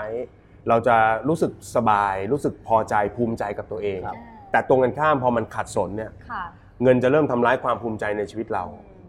มัน แล้วนานเข้ามันจะไปกดความเชื่อมั่นในตัวเอง หายไปหมดเลย จากคนที่เคยเก่งอะไรต่างๆหายไปหมดเลย ลูกก็ไปคุยมาปรากฏว่าไปเจอไอ้ตัวโมเดลอะโมเดลก็คือเหมือนกับไอ้ท เออ ำตึกจำลองอะไรเงี้ย ค่ะ เนี่ยพ่อเคยทำแบบนี้ได้ทำไมพ่อไม่ทำ อืมกลายเป็นสร้างงานฝีมือ เสร็จแล้วก็ก็ทำไปเรื่อยๆทำไปเรื่อยๆทำไปเรื่อยจนมีอยู่อันหนึงแกไปทำภาพไปทำโมเดลตัววงเวียนบางแสน เอา ตรงบางแสนอะแล้วลูกชายก็อารมณ์ดีมากก็คือเอาโมเดลไปถ่ายกับ ถ่ายใส่กล้องเลย แล้วก็ถ่ายกับวงเวียนจริง ๆอะ ค่ะ ถ่ายให้ดูว่ามันเหมือนมาก จนเป็นที่มาฮือฮามาก ค่ะ สุดท้ายตอนนี้ดูแลตัวเองได้เพราะมีคนจ้างทำ อ่า และแกก็ช่วยเหลือคนอื่นต่อโดยการเปิดสอนว่าถ้าใครอยากจะเอามาเป็นอาชีพ เออใช่ใช่ อ่าถ้าสมัครเรียนบอกเลยว่าจะเรียนเป็นงานอดิเรกก็ ครับ ก็แบบหนึ่ง อ่า แต่ถ้าบอกจะเป็นอาชีพแกก็จะสอนแบบหนึ่ง ว้าว เอ่อเพราะฉะนั้นอันนี้คือจากผมก็คิดว่ามันก็คล้ายกันคือจากศูนย์เพราะฉะนั้น ค่ะ อันนี้อาจจะต้องเอ่อความช่วยเหลือแบบนี้อาจจะต้องนั่งคุยกับเขา ค่ะ เนอะเพราะว่าจริง ๆ คนที่เอ่อมีปัญหาเรื่องการเงินนานๆเขาสูญเสียความมั่นใจ ครับ และหลาย ๆ ครั้งเนี่ยเชื่อไหมครับว่า คนใกล้ตัวเนี่ยไม่ได้เป็นตัวช่วยเขาเลย ม ก็คนเอาบอยข้างนอกอย่างเงี้ย อ่าเพราะว่าคนใกล้ตัวบางทีก็จมอยู่ในปัญหาอยู่ด้วยกัน ค่ะ อ่าแล้วก็ อยู่ด้วยกัน แทนที่จะช่วยก็คอยถาม ครับ พี่แล้วเงินเราน่ะเดือนนี้ต้องใช้หนี้เขา เออก ลายเป็นมันลุมอะฮะ เออ ค่ะ แต่ว่าอ่าอย่างที่ผมเคยไปทำโครงการไปช่วยเนี่ยกลายเป็นมีคนที่ไม่รู้จักสักคนหนึ่ง อืม ไปนั่งฟังเขา ครับ อ่าแล้วให้เขาพูดอะไรออกมา กลายเป็นว่าอยู่ที่บ้านคนทุกคนในบ้านทุกคนทุกข์อยู่แล้ว ฉันคก็รับ พูดทุกข์ต่อไปไม่ได้ อืม เพราะฉันเป็นกำลังหลัก ค่ะ แต่พอมาอยู่ข้างนอกเขาสามารถพูดกับอีกคนหนึ่งได้ว่าเขาทุกข์มากนะ ใช่ มันเริ่มผ่อนคลายเขาเริ่มเห็นโอกาสอะไร ครับ ต่างๆ มันก็จะมี แต่คนที่จะให้ช่วยก็ต้องเปิดกว้างเหมือนกันนะ ใช่ครับ ยกตัวอย่างเช่นกรณีนี้นะ ครับ ถ้าเกิดลูกบอกว่าพ่อต้องหาให้ทำนั้นพ่อ อ่า บอกไอ้ลูกเนี่ยละคุณ แทนที่จะเลี้ยง ไม่เจอสุด จริงนะจริงจริงจริงจริงคนเราไม่เหมือนกันจริง ใช่ ๆนะใช่ใช่ เออ เอ่อแต่หลักคิดของโค้ชที่แนะนำก็เลยยืนก็คือยืนพื้นว่าเราต้องหาจุดเด่นของเรา ใช่ครับ แล้วก็นำมาเป็นจุดขายให้ได้ ใช่ เพื่อสร้างรายได้ให้กับตัวเรา ใช่ รวมไปถึงอาจจะสร้างรายได้ให้กับคนอื่น ถ้าเกิดเราเป็นผู้ประกอบการขึ้นมาได้ด้วย ใช่ครับ ใช่ ใช่ ไหม ครับ คะ คือคือการแก้หนี้มันมีความเป็นปัจเจกสูงมาก ครับ นะบางคนฟังปุ๊บมีแนวทางมีโอกาสก็ลองก็ ค่ะ กล้า อืม แต่บางคนก็อาจจะยังต้องใช้เวลานะ ค่ะ ครับเพราะฉะนั้นมันไม่เหมือนกัน อ่านี่มีท่านนี้ค่ะ คุณ ครับ ผู้ชมคอมเมนต์มานะคะว่า ดีใจที่เจอคนที่ให้แง่คิดดีๆค่ะ โอ้ แล้วก็บอก ฮะ ว่าตอนนี้เนี่ยเขานะคะมีงานเสริม 3-4 งานเพิ่มขึ้นแล้ว โอ้ บัตรเครดิตปิดไปแล้วหนึ่งใบค่ะ ครับ ยินดีกับคุณทัศนีด้วยนะคะ ครับผม อย่าเพิ่งเปิดใบใหม่ละ เอาคุณผู้ชมท่านใดนะคะที่เอ่อมีคำถาม ครับ ครับ เกี่ยวกับเรื่องการเงินการทองนะคะ หรือแม้ที่สินก็สามารถคอม ห เม รื น อจะต์มา แชร์ประสบ ได้ การณ์ปลดหนี้ก็ได้นะ ได้ครับได้ ที่จริงเมื่อสักครู่คนหนุ่มพูดถึงเรื่องคนกระสงเกษียณอ่ะคือบางคนหนึ่งเตรียมเกษียณนะบางคนอยากจำใจเกษียณนะครับ แต่ว่ามันเป็นแฟชั่นนะ ครับ คนยุคนี้อยากเกษียณก่อนวัย อ่าใช่ค่ะ เพราะว่าเฮ้ยไอ้นี่มันพูดง่ายนะเนี่ยนี่ดูคนเนี้ย หนู เป็น ว่า แบบอย่าง นะ หนึ่งของคนที่แบบ อ่าฮะ เออเจอปัญหาหนี้สินแต่ว่า อ่าฮะ มาได้แล้วก็เป็น ค่ะ คนที่ถ้าพูดเกษียณก่อนวัยนะ แต่เจอ คดัรับ งคนหลายคนก็ประสบความสำเร็จ คือพีนคิดนะว่าเนี่ย เออ รุ่นรุ่นข ใช่ อง ใช่ พีน อยากเนี่ย เกษียณค่ะนะเออ จะมีแนวคิดแบบนี้ เพราะว่าได้รับอิทธิพลจากเจเนอเร ชั่นก่อนหน้านั้นมา แต่มันไม่ง่ายนะมันไม่ง่าย มันไม่ง่าย สมมุติผมอยากจะเกษียณก่อนเนี่ยมันต้องเตรียมตัวไงบ้าง เอาผมผมใช้คำนี้แล้วกันถือว่าถ้าคนเกษียณปกติอะเขายังต้องเตรียมตัวกันพอสมควรเลยนะถึงจะ อ่ามี มีเงินเอาไว้ใช้ดูแลตัวเองหลัง ครั เก บ ษียณได้เพราะฉะนั้นถ้าคุณผมผมเอางี้ดีกว่า โดยส่วนตัวผมเนี่ยเรื่องเกษียณทางด้านการเงินเป็นไปได้ อืม แต่ว่าผมว่ามันใช้เวลาในการสร้างพอสมควร แต่อีกมุมหนึ่งผมอยากจะบอกก่อนคือ ไม่อยากให้เกษียณเรื่องการงาน อ่าอย่างโค้ชก็ยังทำงาน คือ อยู่ คือเงินเราอาจจะสบาย ครับครับ แต่ผมบอกเลยว่าถ้าเรามีเงินสบายๆสบายๆแล้วเราใช้เงินอยู่ไปเรื่อยๆอย่างเดียว ไม่ทำอะไรเนี่ย หมดเลย หมดเรื่องหนึ่งครับพี่อีกเรื่องหนึ่งคือ ผมว่าเรารู้สึกไม่มีคุณค่า อ่า ผมว่ามนุษย์เราอยู่โดยไม่มีคุณค่าไม่ได้ในเรื่องสำคัญ ส่วนเรื่องของการที่จะเกษียณเร็วกว่าปกติเนี่ย ผมว่ามันต้องอาศัยการวางแผน อืม นะครับ แล้วก็สองคือเข้าใจเรื่องของการลงทุนอย่างดีด้วยนะครับ แล้วก็มีการวางแผนเรียกว่าละเอียดยิบเลย เพราะว่าถ้าสมมุติว่าคุณใช้การลงทุนเพื่อให้ตัวเองมีทรัพย์สินเยอะ ครับ ๆอ่าแต่ว่าโตมาจากทรัพย์สินที่มีความเสี่ยงสูง แล้วคุณไม่ได้วางแผนเผื่ออะไรไว้ ทรัพย์สินที่เคยนะครับเยอะแยะในช่วงปีก่อนหน้านี้มาผ่านมาอีกปี 2 ปีมันอาจจะตกหรือดรอปได้มันวูบได้เพราะฉะนั้นมันต้องใช้การวางแผนอยู่ตลอดเอ่อคำว่าเกษียณการเงินเนี่ยไม่ใช่ว่าทำจบแล้วไม่ต้องทำอีกเลยไม่ใช่ครับ เกษียณไม่ได้เกษียณเสมอไป อ่านะครับเพราะฉะนั้นเราอาจจะมีรายได้ในระดับที่เราพอใจสบายใจ ครับ นะหยุดทำงานพักทำงานได้บ้าง แต่ผมคิดว่าเอ่อความมั่นคงสูงสุดก็คืออยู่ที่ตัวเราอยู่ดีนะการที่เรามีการสร้างแล้วก็สะสมไปเรื่อยๆเนี่ยผมว่ามันดีกว่า ผมดีคำถามน้องๆถามมาเลยนะ นะฮะ อยากเป็นฟรีแลนซ์ ฮะ แต่ว่าไม่กล้า ไม่กล้า อ่า ไม่ก็ออกไปลุยเหรอฮะ ออกดีไหม ค่ะ ไม่ไม่ออก ก็อยู่วันเดิมแต่ออกแล้วปวดล้มอ่ะ คือพนัก ครั งาน บ ยังมีเงินเดือนยืนพื้นอะเนาะ ฮะ เออ ค่ะแต่ถ้า แต่คน freelance คนอยากเป็นนะเออ ค่ะ เออ ก็ได้ตังค์เยอะแต่ ครั มั บ นก็ เสี่ยงไหม กลัว เสี่ยงนะครับเสี่ยงคือในมุมผมผมแนะนำอย่างนี้ว่า สมมติเราทำงานประจำของเราอยู่เนี่ย ครับ ผมคิดว่าหนึ่งคือทำงานประจำของเราให้ดี เอาทำเลย ถ้าหน้าที่การงานเราเติบโตก็แฮปปี้ดีอยู่แล้วสองถ้าจะออกมาเป็นฟรีแลนซ์ผมคิดว่าคุณควรจะบริหารเวลาในการสร้างรายได้จากนะรับงานพิเศษอะไรของคุณเนี่ย อืม ให้สามารถได้เยอะพอๆเทียบเท่ากับงานประจำก่อน อ๋ ค่ะ อเลยต้องมั่นใจนะ อ๋ อ๋อ อ คือต้องระดับนั้นก่อนนะ แล้ว 3 คือตอนที่ผมออกจากทำเป็นวิศวกรแล้วออกมาเป็นวิศวกรที่ปรึกษาฟรีแลนซ์เนี่ย ผมเนี่ยมีการผูกสัญญากับหลาย ๆ ที่ไว้ คือเราไม่เราไม่ฝากคือเหมือนกับว่า มีที่หนึ่งเนี่ยผมจะออกมาพวกก็บอกโอ้ยเก่งขนาดเนี้ยออกมาเลย แล้วไม่ต้องไปรับงานที่อื่นนะ รับกับพี่ อ่า โค้ดก็ไม่ว่างแล้วเดี๋ยวพอออกมาจริง ๆ มันไม่ใช่ เป็นคนละเรื่องเลย มันคนละเรื่องเลยเพราะฉะนั้นผมก็จะแบบอ่ะที่นี้เราก็รับอ่ะเราก็มีสายสัมพันธ์ รับงานไว้ที่นี่เราก็รับงานที่นี่เราก็รับงานเพราะฉะนั้นมันกลายเป็นว่าพอออกมาจริงๆปุ๊บที่นี่วันนี้เดือนนี้ที่นี่งานมากที่นี่งานน้อยไม่เป็นไรเราเป็นคนบริหารเอง ค่ะ ว่าเราจะรับที่ไหนอย่างไร อืม ความหมายของอันนี้คืออย่าฝากชีวิตไว้กับที่หน่วยงานใดเป็นพิเศษ มันเหมือนเหมือนหลักการลงทุนเนี่ยที่บอกต้องมี อ่ะกระจายหน่อย ไข่กระจายหน่อย ใช่ครับ ไม่ได้มีเออเหมือนกั ค่ะ น ใช่ครับ มี ก็เหมือนกัน คุณผู้ชมค่ะ ถามมาว่าเคสที่ชอบฟังเพลงดูซีรีส์วายหารายได้จากแนวทางนี้ได้ไหมคะ ได้ฮะทุกวันนี้ผมเป็นคนผมเป็นคนที่ชอบดูซีรีส์ ผมยังต้องดูน้องๆเขารีวิวก่อนใน YouTube เลย แล้วคนที่มีเอ่อคนติดตามใน YouTube เยอะๆ แน่นอนโฆษณามันไปลงอยู่แล้วครับ ค่ะ ขอให้คุณเป็นตัวจริงเถอะนะ อืม แต่ว่าตอนเริ่มต้นอย่าไปซีเรียส ขอให้เป็นตัวจริง ขอให้เป็นตัวจริง คำนี้สำคัญมากเลยนะ อ่ คะ าใช่ครับ แล้วก็แต่ตอนเริ่มอย่าไปคิดมากนะครับ ค่ะ ไม่มีใครเริ่มทำอะไรครั้งแรกแล้วก็ออกมาดีเลย คนจากใจ อ่าใช่ครับอ่ามีลูกศิษย์ผมมีคนหนึ่งเขาทำเป็นยูทูบเบอร์ ครับ เล่าให้ฟังอย่างนี้ว่า เกิดจากเป็นหนี้ เดี๋ยวนี้ครับ เป็นหนี้แล้วแฟนก็นะเป็นตากล้อง ครับ เสร็จแล้วก็อารมณ์ดีว่าเอาละเราอยากจะสร้างรายได้สม่ำเสมอก็เลยไปซื้อบ้านหลังหนึ่งเพื่อให้คนอื่นเช่าเป็นศัตรูปรากฏว่าถึงเวลาจริงๆ ไม่มีใครมาเช่า แล้วตกงานซ้ำไปอีก โอ้โห นะเพื่อนก็เลยมากระซิบบอกนี่ เธอสองคนก็ลองเป็นยูทูบเบอร์ดูสิ ยูทูบเบอร์ดู เออคนสองคนนี้ยังงงมันคือ มันคืออะไร มันคืออะไร มั มัน น คื สาม ออะไร ปีที่แล้วมันคืออะไร มันคืออะไร เออแล้วก็ก็บอกว่าอ่ะอ่ะลองดูลองดูปรากฏว่าแฟนเขาก็บอกเอางี้ไหมเราเอากล้องมือถือมาถ่ายดู ครับ ทำอาหาร จะสอนทำอาหาร อ่า ด้วยความที่พูดไม่เก่ง ไม่อยากให้เห็นหน้าก็เลยใช้มือจับของเอา ค่ะ มือหยิบของแล้วก็ให้แฟนน่ะเอาโปรแกรมมาใส่สับสับไตเติลภาษาไทยทำไปทำมาแฟนบอกมันยากเนอะทำไมไม่พูดเลย พูดไปเลยแล้วก็เอาหน้าเธอลงมาเลย แล้วก็พูดไปทีเดียวจะไม่ต้องมาเติมอะไรเยอะแยะปรากฏว่าเขาสองคนก็คุยกันแล้วบอกเอางี้ไหม เราทำให้มันจริงจังโซเชียลมีเดียเนี่ยมีความสำคัญเรื่องหนึ่งก็คือว่าต้องสม่ำเสมอ ค่ะ เขาก็เลยนัดกันว่า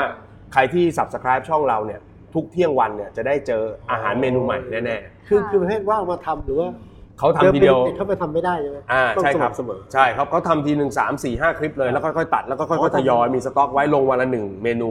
ผมก็บอกไปหาเมนูมาจากไหนเยอะแยะมันจะลงได้ยังไงเขาบอกว่า ข้าวกะเพราอย่างเงี้ยก็ได้หลายเมนูแล้ว เออก ะเพราไก่กะเพราปลาหมึกกะปลาหมึกกะเพราหมูกรอบมันก็เตรียมไม่เหมือนกัน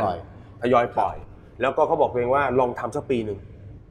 หนึ่งทุกมีทุกวันน่ะหนึ่งปีเต็มนะปัจจุบันสับสไครเบอร์ก็หนึ่งล้านแปด ว้าว รายได้จากแค่โฆษณาก็เยอะแล้วฮะ ครับ แล้วก็มีซอสมีอะไรให้ถือเทโชว์อะไรเงี้ยนะครับ ก็มีรายได้เข้ามาอีก ค่ะ นะครับ ตอนนี้ก็ไปถึงขั้นว่าจะเปลี่ยนซับไตเติลเป็นภาษาอังกฤษ อืม ให้คนต่างชาติ ขยาย เรียน ต อา ลาด หารไทยได้ด้วย ใช่ใช่ เอ้ยผมผมตัดใจความจากข้อหนุ่มนะหนึ่งเนี่ยรู้จริง ฮะ รู้จริงมันไปโดย ครับ จิตวิญญาณธรรมชาติอยู่ ฮะ สองสม่ำเสมอ สม่ำเสมอใช่ คึดทำก็คนไหนคึดก็ทำ ไม่ได้ อันนี้ก็ไม่ได้ใช่ห ไม่ได้ครับ เออ คือต้องต้องมองอย่างนี้ว่าการกดไลค์กด subscribe อะ ครับ ทุกคนจะรู้สึกว่ามันมีค่าของเขานะ ค่ะ ขอ subscribe กด subscribe ของฉันมันมีคุณค่านะ ฉันไม่ใช่กดเธอมีวิดีโออยู่สองสามตัวแล้ว ฉันจะกด อ๋อ ไม่มาดูปุ๊บอุ้ยมี 50 ตัวเออคุ้มที่จะกดตาม ค่ะ ร้อยคุ้มเพราะฉะนั้นมันต้องทำสะสม อืม ที่ผมชอบที่สุดคือถามจริง ตอนเริ่มต้นที่จะทำไอ้ไอ้ยูทูบช่องเนี้ยมันเราทำอาหารอร่อยอยู่แล้วใช่ไหมเขาแซวผมว่าอะไรรู้ป่ะอาจารย์ดูอาจารย์เห็นแต่ภาพแต่เสียงใช่ป่ะ รสชาติไม่ได้ลอง ใช่ไม่ได้ลองไม่ได้ลอง ใครจะไปรู้ แต่ว่าเขาบอกแรก ๆ ก็เป็นอย่างนั้น แต่พอทำไปเรื่อย ๆ เขาเหมือนกับคนเรามืออะความชำนาญตัดช่างตวงวัดมันแม่นขึ้น อ๋อเขาก็ใช้ นะ ชั่วโมงบินแบบนี้แหละ ใช่ใช่ใช่ practice ตัวเองไปในตัว ใช่ใช่ จนวันหนึ่งก็กลายเป็นคนจริง ใช่นี่ยูทูบเบอร์เขาชื่อครัวพี่พิไล แอบโฆษณา โฆษณาให้ลูกศิษย์เลยนะ อ่า เขาเขาเก่งจริงๆ คือก็แบบผมไปดูแล้วแบบ อุ้ย เป็นโมเดลนะ เป็นโมเดลเลยฮะ ค่ะ เป็นโมเดลเลยว่าเขาบอกทำทุกวัน อ่า มีคลิปลงทุกวัน อายุเท่าไหร่ ผมว่า 30 เศษ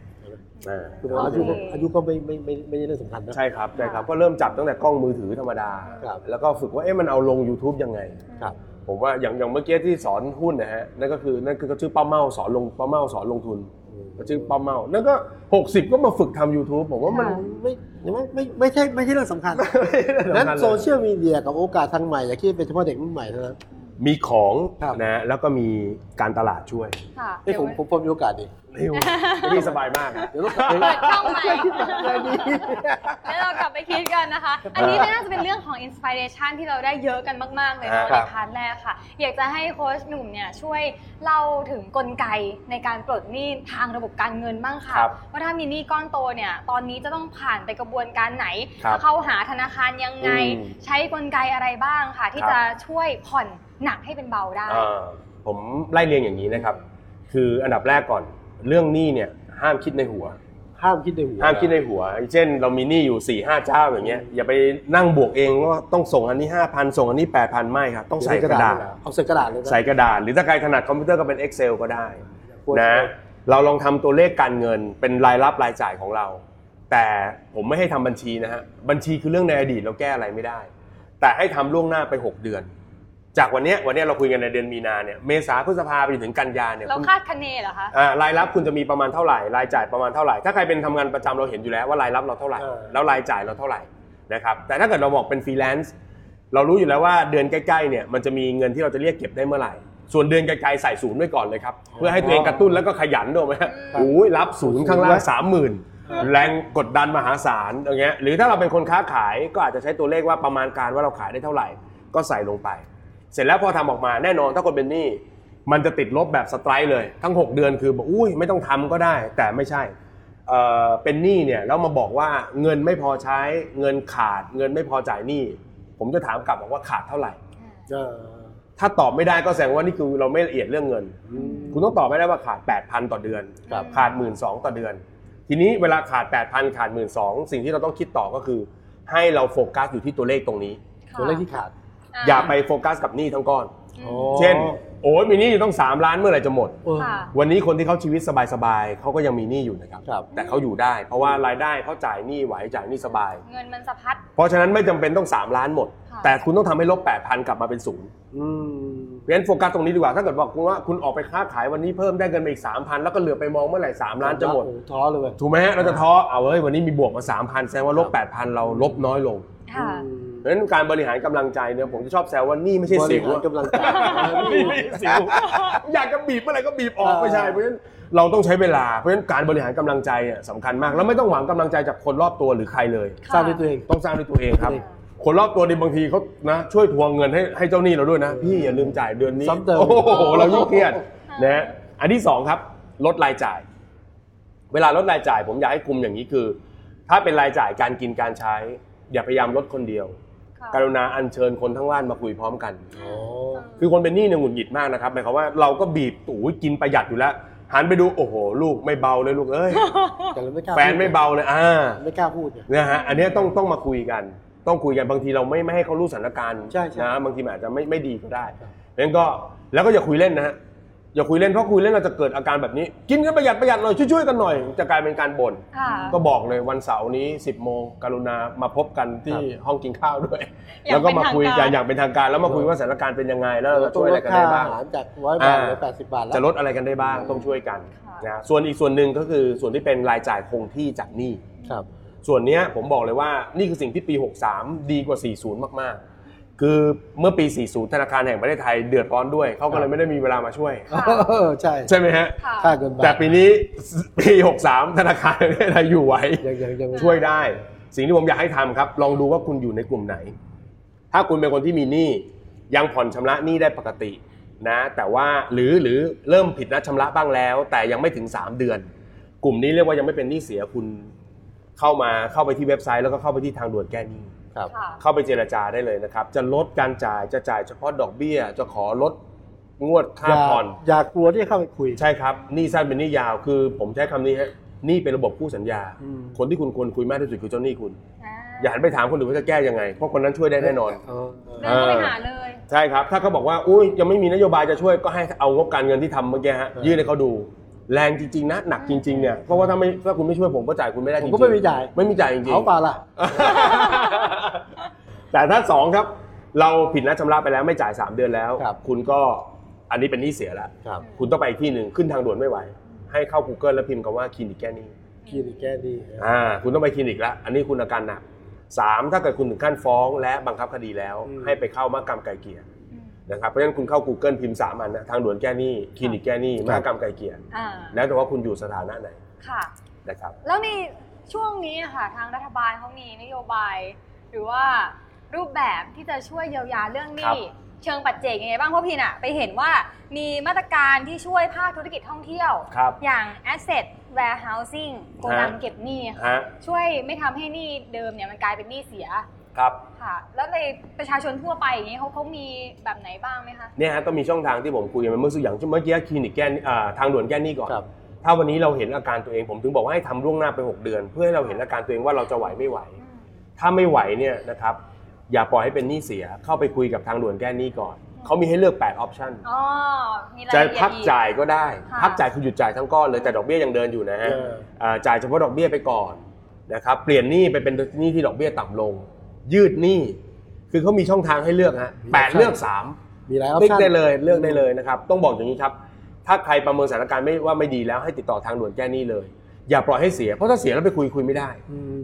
หลักการของการเป็นหนี้ง่ายมากฮะบอกก่อนเรียกว่าชี้แจง เออผิดขอเรียกชี้แจง บอกทีหลังเรียกแก้ตัวมาเลย เออ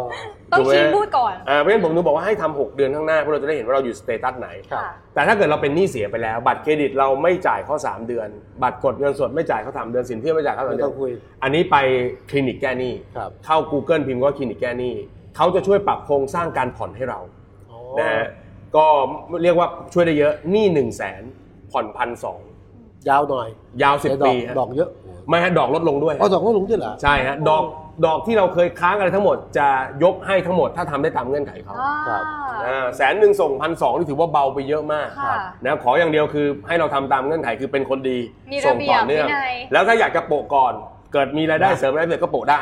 อืม นะครับดอกเบี้ยจากที่เคยจ่ายอยู่ที่ประมาณ 18-28 ก็เหลือ 4-7% ว้าว อ่านี่เราก็เดินเข้าไปคุย นี่คือผิดนัดชำระไปแล้ว 3 เดือนไปที่นี่ แล้วก็อันสุดท้ายคือมากรรมไก่เกลี่ยอันนี้คือเข้าข่ายว่า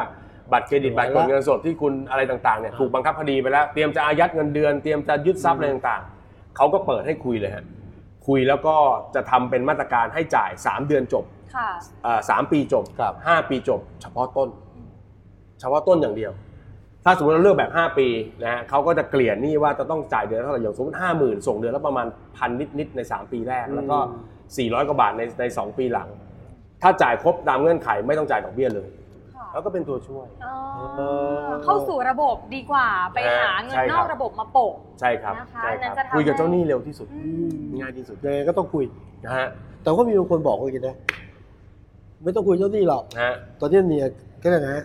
ที่ปรึกษาทางการเงินน่ะ ครับ คอนซัลท์อ่ะ ฮะ เนี่ยปลดหนี้ได้สร้างรวยด้วยเนี่ย ครับผม แล้วเป็นลูกเป็นอาชีพใหม่นะ อ่าฮะ อันนี้อันนี้ไงเออดู ผมในฐานะที่เคยผ่านสภาวะหนี้มาแล้ว เออ แล้วต้องต้องทั้งแก้หนี้แล้วก็สร้างรายได้ ครับ ด้วย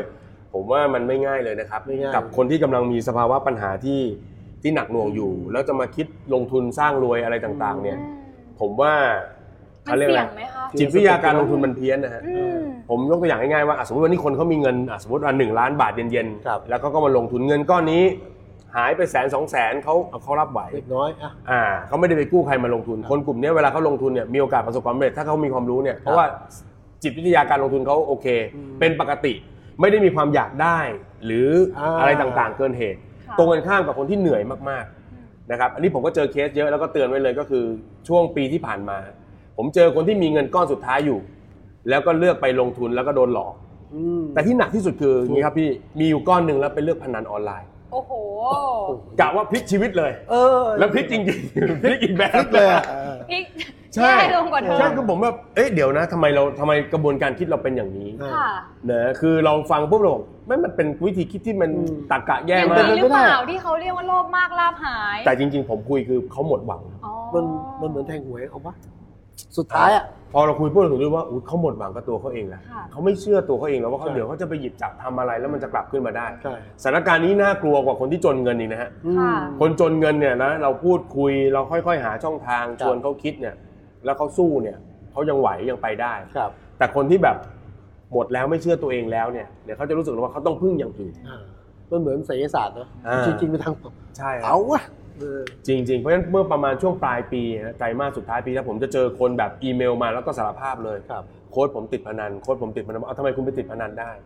แล้วก็ไล่เรียงมาปรากฏว่ามาจากการเป็นหนี้ เราจะบอกเขาไง เออแล้วก็บอกว่าสิ่งแรกที่ต้องทำก่อนเลยนะ ถอนอ่ะ อาการของการพนันเนี่ยมันไม่ใช่ปัญหาทางการเงิน โดยโดยส่วนตัวผมนะฮะมันเริ่มเป็นปัญหาทาง จิตวิทยา ทางจิตวิทยาเหมือนกัน คุณอาจจะต้องปรึกษาใครแล้วล่ะว่าทำไมคุณถึงเสพติดมัน ค่ะ ยังเชื่ออยู่ว่ามันจะเป็นทางรอดได้ ครับ คงต้องใช้ทั้งสองอย่างช่วยกัน ค่ะ ก็อาจจะอยากมีโอกาสในชีวิตที่ดีมากขึ้นทางการ ใช่ เงินนั่นแหละ ใช่ เพียงแต่ว่าอาจจะเลือกวิธีที่มันไม่ได้นำไปสู่ความตั้งใจตั้งต้นนะคะ อืม ไม่แต่ว่าเรื่องออนไลน์บางทีนอกจากเรื่องเสพติดนะมันบริการถึงที่นะ มีฮะกู้เงินอะไรต่างๆนี่ก็เร็ว ใช่ ใช่ใช่ ไม่ต้อง กู้เงิน ไปไหน เอ่อพนัน ใช่ นะมีเอ่อหวยอะไรเงี้ยเร็วมากครับช่วยกันเต็มที่เลย นี่ก็เชื่อมโยงพวก ค่ะ อะไรแชร์ลูกโซ่ไม่เคยหายไปจากบ้านเราอะนะ ไม่เคยครับ แล้วก็เรื่องหนึ่งที่ผมว่ามันแปลกมากครับพี่คือ ผมก็เคยคิดว่าแชร์ลูกโซ่จะมาตอนเศรษฐกิจดี อ่า แต่ปรากฏไม่ฮะแชร์ลูกโซ่มันจะ มาตอนศรษฐกิจ เบ่งบานใน แรก เวลาแบบนี้ฮะ ใช่ค่ะ เพราะคนหมดความหมดที่พึ่งฮะ จริๆ หมดความหวัง ใช่ ครับ ทีนี้เราถ้าเราจะเปลี่ยนจากความเชื่อที่ว่าเชื่อมั่นในตัวเองก่อน ให้เป็น how to สำหรับการเชื่อตัวทั้งตัวเอง อ่า ด้วย แล้วก็หาช่องทางอื่นที่สร้างเงินได้แบบ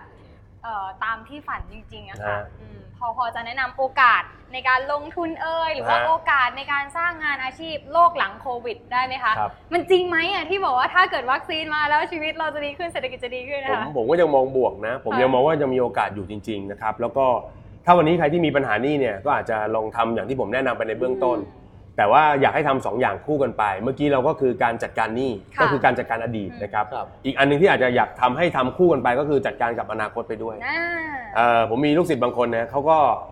ทำมาค้าขายนะครับ แล้วเขาก็ใช้วิธีการเก็บเงินลงทุนทุกวันนะฮะอย่างเช่น วันนี้ขายของแล้วได้กำไร 749 บาทเขาจะตัด 49 บาทของเขาเนี่ยไปลงทุน ก็ซื้อกองทุนหุ้นเลย ผมบอกอุ้ยกองทุนหุ้นมันเสี่ยงนะเขาก็บอกว่าชีวิตผมไม่มีอะไรเสี่ยงกว่านี้แล้ว อ่า เออก็กลายเป็นว่าหนี่ก็แก้ ครับ อดีตก็แก้ อนาคตก็สร้างไปด้วย เขาก็ อืม แอบสะสมเขาก็บอกว่า หันมาทีไรก็แก้แต่หนี่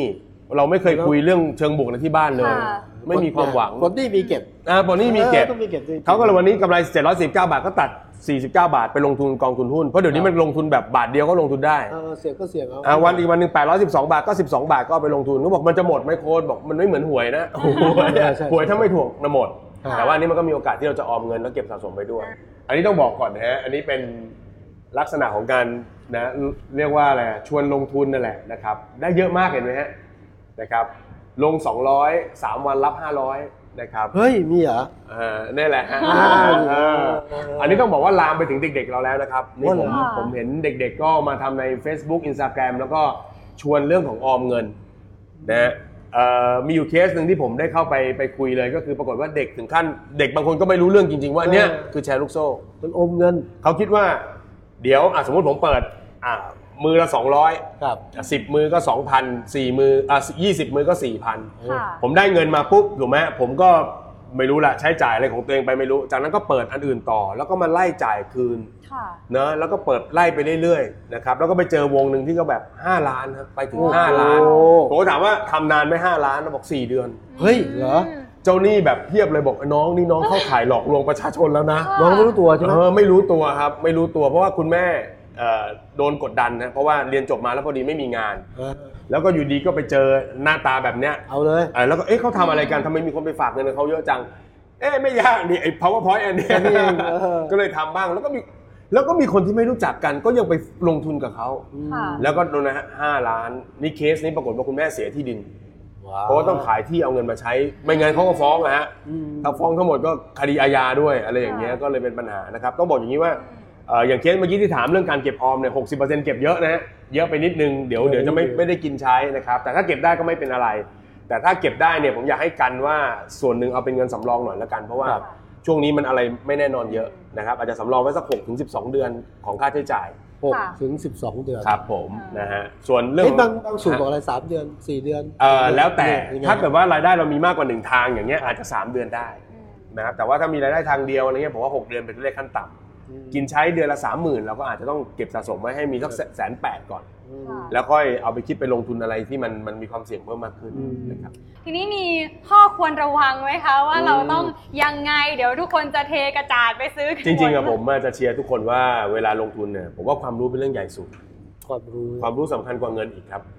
นะครับ รู้เท่าทันด้วยนะ อ่าใช่ครับ นี่มันเห็นตัวอย่างเนี่ย ฮะ มันลงไปสองร้อย ได้500ในสามวัน มันจะเป็นไม่ได้หรอ ได้ คือแค่นั่นนะ ใช่ใช่ผม ถามตัวเองหน่อยว่ามันง่าย คนมีประสบการณ์เราก็จะเห็น ค่ะ ว่ามันแปลกๆนะ เออมัน มี ง่า เยอะเลยนะคะ บางคนบอกว่าเลยนะ จะมีไปซื้อคนฟอลติ๊กตอกอย่างเงี้ย นะฮะ ถ้าฟอลเยอะขึ้นเดี๋ยวจะมีเงินเข้ามาเอง อ๋อ เอ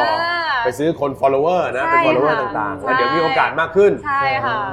ช่วงเวลาของโควิดแบบนี้เนี่ย ครับ มันเป็นวิกฤตไม่ไม่ต่างกับปี 40 เลย หนักกว่าที่ นะหนักกว่าด้วย ครับ แต่ผมว่าเราเลือกได้ว่าเราจะเป็นใครนะครับ ว่าอีก 5 ปีต่อจากนี้เราจะเป็นคนที่คุยกับคนอื่นยังไง ว่า ระหว่างคนที่พูดบอกว่าโชคดีนะที่โควิดมา ครับ เราก็เลยเปลี่ยนแปลงตัวเองเรื่องการเงิน แล้วมามีชีวิตดีเหมือนในวันนี้ ครับ หรือเราจะบอกว่าดูสิโควิดผ่านไปแล้ว เราก็ยังมีชีวิตเหมือนเดิม ครับ งั้นเราเลือกได้ครับว่าจะเป็นคนคนไหนนะครับ ครับ ก็ขอให้ค่อยๆ ตั้งใจสู้กับหนี้แล้วก็เก็บออม แล้วก็ผ่านพ้นปัญหาไปได้ด้วยดีครับ ขอบคุณ ครับผม ก็หนุ่มครับ ครับ ได้มากมายแล้วก็ติดตามคนหนุ่มได้ทุกช่องทางอะนะไม่ต้องบอกแล้วทุกช่องทาง ครับผม เหนื่อยไหมเนี่ยเหนื่อยไหมเนี่ย มันนอนเยอะครับ ได้นอนเยอะอยู่ครับ ไว้ไว้รอบหน้าถ้ามีเวลาจะ ครับ ทำ ผม นะ ได้คถารับมอะไรรู้ไหม ฮะ บริหารเวลายังไงนะ